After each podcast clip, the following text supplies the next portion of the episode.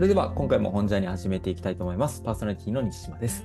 今回もゲスト会ということで、えー新年一発目ですね。甲斐さんお呼びしております。甲斐さんよろしくお願いいたします。よろしくお願いします。いやーもう新年明けましたね。明けてからもうなんだかんだでうん、20日間ぐらい経ったので。そうですね。あっという間あっという間ですよね。はい。例えば、ね、年末年始はちょっと宿題が家でうんなん、かあってそうですね。っていう話聞いてましたけど、ゆっくりできましたか？年末全然ゆっくりできなかったでですね。きなかったですね。そっか。はい。年末はね、なんだかんだで、はい家の掃除やら何やらして、ドタバタして、まあ、年明けてゆっくりとか思ってたら、うんちょっとまあ、まあ、年末から若干傾向はあったんですけど、なんか正,、正月1日からですね、なんか体調崩してですね、あらら。はい。なんか、うん、1日はもうずっと寝てましたね、家で。おー、そうだったんですね。そうなんですよ。いやはいじゃあ、もしかしたら、その、年明けての、その後の3連休の方がゆっくりできたかもしれませんね。あ、そうですね。そうですね。そんな感じでしたね。ああ、そっかそっか。まあ、今年もね、ぜひいろんな本とか、まあ、本にまつわるお話とかしていけたらなというふうに思っているんですが、今日も早速、甲斐さんの方から、あそうですね。のご準備いただいているテーマございますので、はい。えーお話しいただいてもよろしいでしょうか？はい。今日はですね、えーお持ちしたのは、えー雑誌なんですけども、まあ、雑誌といっても、雑誌という言葉でイメージするのとは若干違うかもしれませんが、えーと、こちら、現代思想っていうえー学術雑誌うん。ですね、の2024年1月号をお持ちしました。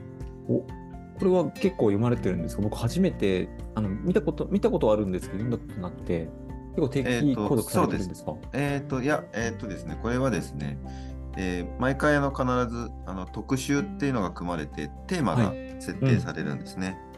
で、えっ、とあ、ま、まず雑誌の説明からすると、これ、現代思想っていう雑誌は、これは制度社っていううん。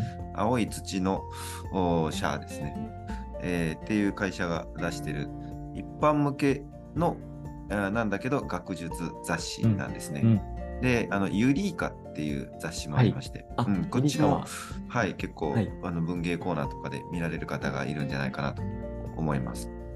で、ユリーカは文芸とか芸術関連の論考とかエッセイが、えーまとめられた雑誌なんですけども、この現代思想も作りは全く同じで、えーその内容が、テーマが哲学、思想関連になっていて、で、まあ、哲学とかあの研究されてるえー第一線の方、うん研究者や作家さんなどが寄稿されてる、そういう雑誌になってうんますね。うんうんはい。で、えっ、と、この2024年1月号がですね、えーその特集のタイトルがビッグクエスチョン、大いなる探求の現在地というふうに、えーなっていまして、まあ、ビッグクエスチョンってなんだって思うかもしれませんが、あのまあ、科学とかですね、学問のさまざまな分野にですね、存在する、えー解決できるか、そもそもわからない、えーとてつもなく大きな問題とか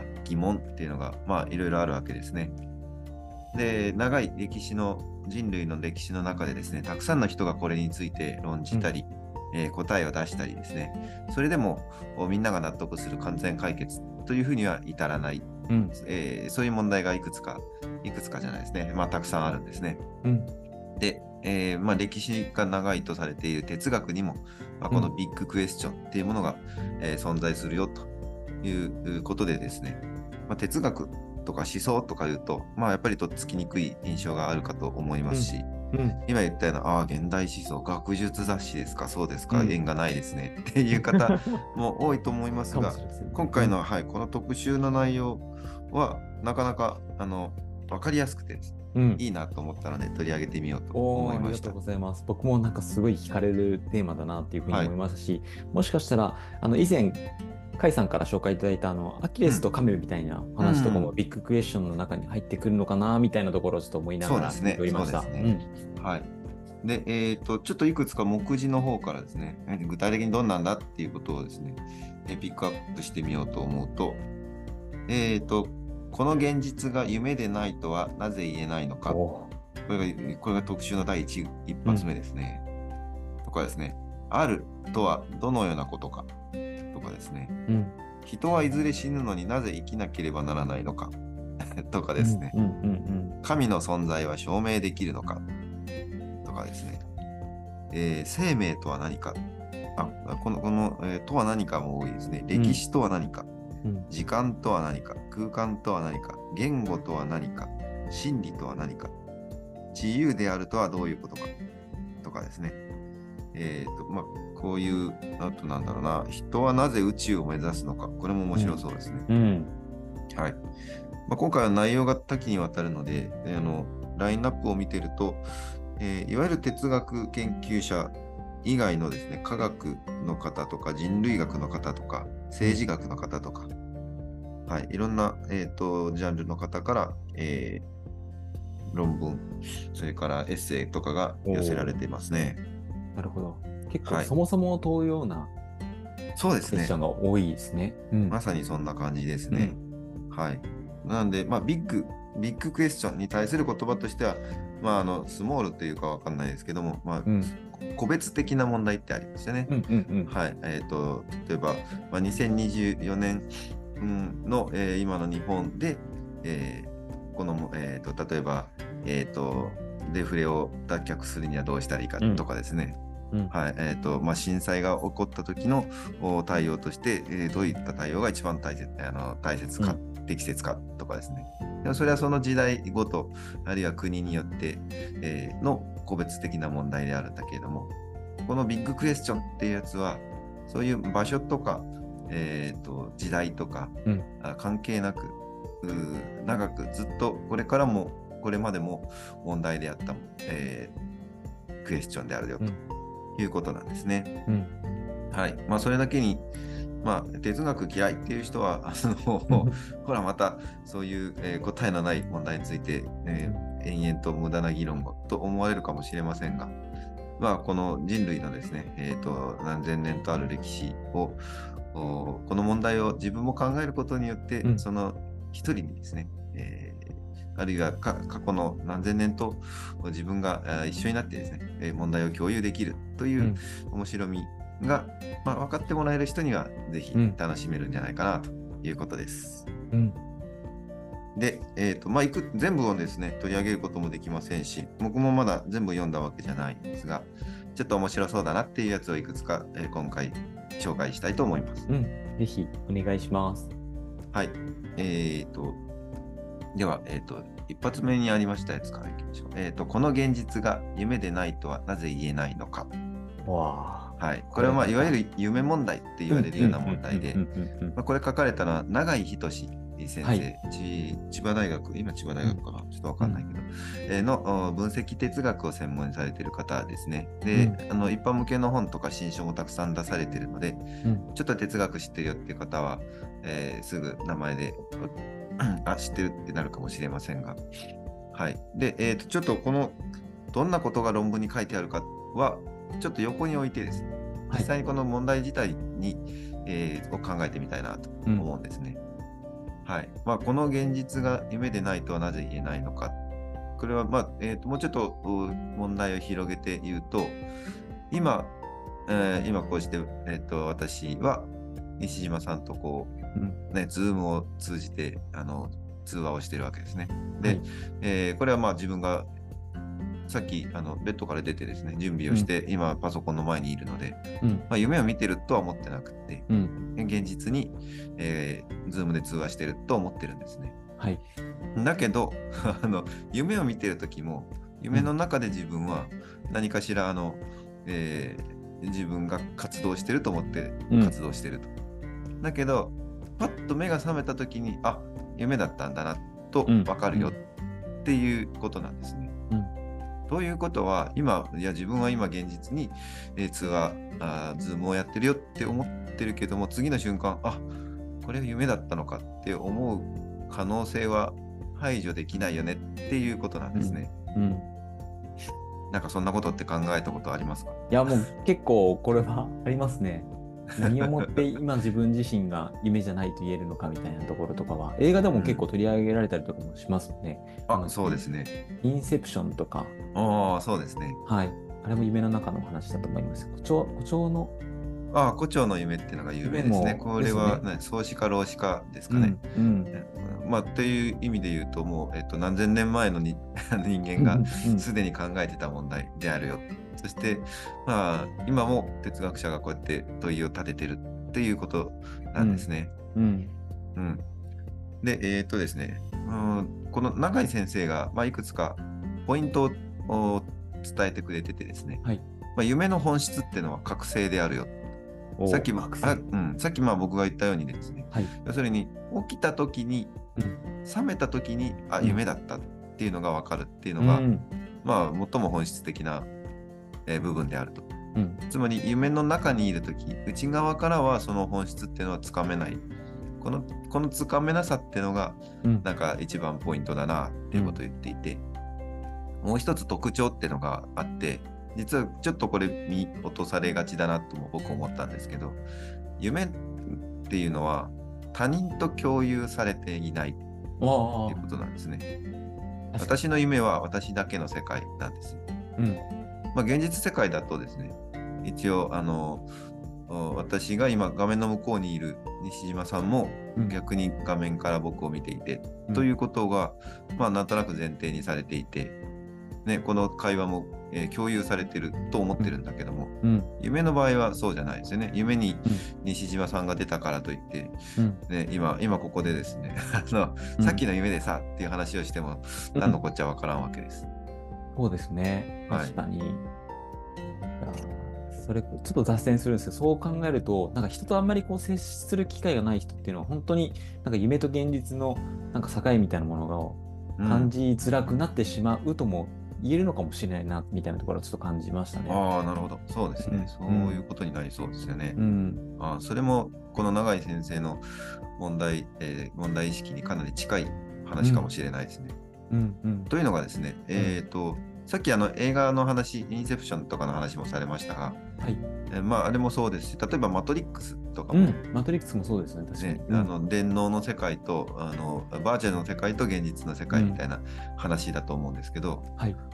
おああいうのも同じだよねと思いそうなんだけどもうん。さっきの夢は共有されないっていう問題を考えるとうん。実はマトリックスの世界はこの、ね、バーチャルの世界は世界で何かしらでこうつながれて共有されているんですよね。うんそれが、それがバーチャルであるっていう現実側からのうんその認識によってうんのみ、えー、とバーチャルと現実が分けられていてうん。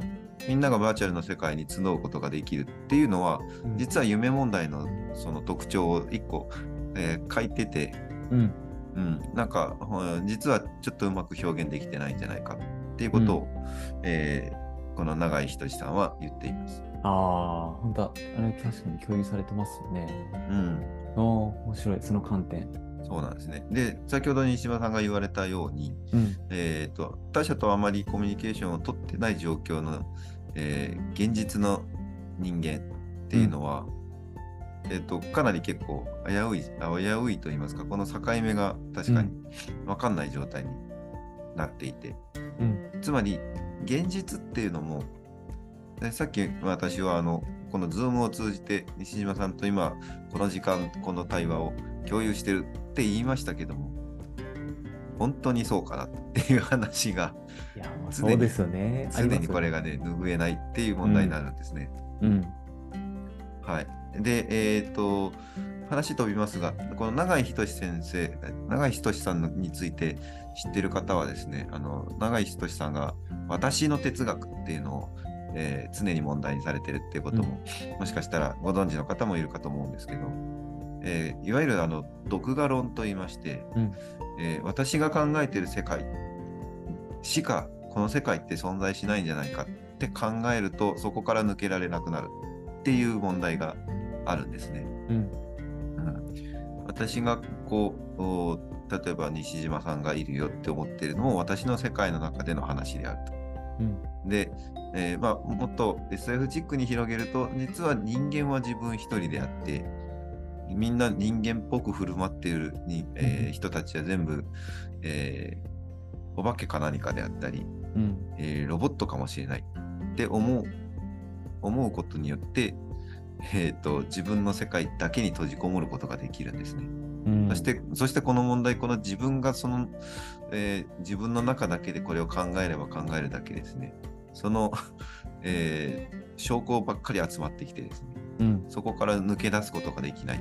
うんこれは最初にあの夢の本質は覚醒であって内側から本質はつかめないって言ったことに、まあ、バッチリ重なるんですよね。うんうんということでこの夢問題とあの独画論世界は私の世界しかないんじゃないかっていう問題は、うん。これ同じなんじゃないっていうところにつながっていって、論文としては一応そこで、うん。えー区切ってるんですね。うん。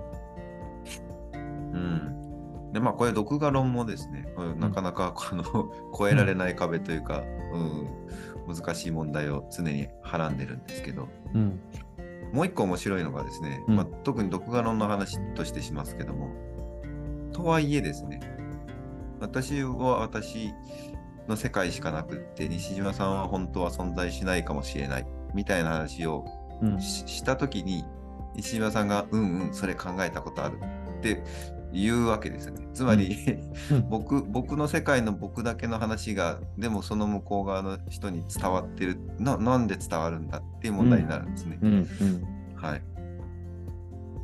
これは夢問題について語ろうとしたときもそうなんですよね。なんか現実と夢が分かんなくなるときってありますよねっていう問題が語れるうんことの不思議さ、うんこの不思議と共有されててで本当に共有されてるかわからないけど共有ししてる前提で話が進むっていう、うんこのふわっとした感じが実は現実現実感そのものなんじゃないかっていう、うん夢より現実の方がふわっとした着地になるっていうですね。いやーそれはまた不思議ですね。なんかリリアルの方がもう少しかっちりとなんかしてそうな感じがうんしていながらもふわっとしちゃうっていうか。そうなんですよ、うん。夢の本質は覚醒っていう話が最初に出ましたけど、うんそういう意味で言うと、夢、夢だったんだっていうのは、うん。かなりかっちりと決まるんですけど、うん。で、夢だったんだって思ってる今が現実かどうかっていうのは、うん。いつまでたっても、あのカチッと決まらないっていうですね。うんうんうん。でこのこの決まら決まらなさを、うん現実感、あるいは独画論の、えーとうん。私の問題として捉えていくべきだっていう,、話になっていくと。こうん。のこのすこのすっきりしないけど、すっきりしないっていうことが大事なんだっていううん。うー多分結論なのかなと僕は思っているんですけど、うんうんうんうん。ああなんか面白いなんか帰結ですねなんかね。そうですね。いやー確かに。いやなんかあの酔っ払っていた時とかもあれ夢夢だったのかなみたいなこと思っちゃったりとかするんですけどでもうんうん。なんか共有されている誰かがいたらそれはなんか自分の中ではふわふわしてるんですけど結構、うん、夢とはまた違うなんかものでもあるなと思って。う、うん。んそれはなんか確かに共通する何かがあるような気がしてきましたし、ああそうです。他者っていうのもそうですね。他者ってやっぱり自分の外部なので、うん。内側から決められないものを外から何かこう支えてもらうというか、うん、そういうことなのかもしれないですね。そうですね。はい。まあこれはあのこのビッグクエスチョン自体はというか答えは出ないので、うんうんうんうん 区切らないと、うんずっとこの話しなきゃいけそうですねなくなる、ので。はい。まあこういう問題があるよと。確かに、こういう話はもう、それだけで1時間ぐらいでも語れるぐらいのね、問いだから。そうですね。うん。うん、まあこの、えーこの特集の一発目にこれが来てるっていうのはなかなかありがたいですね。みんみんなどこかで考えれるし、うんうん特別な知識がなくてもですね、何の話をしてるか、うんとりあえず入っていけるうん。っていう、はい、問題です。はい。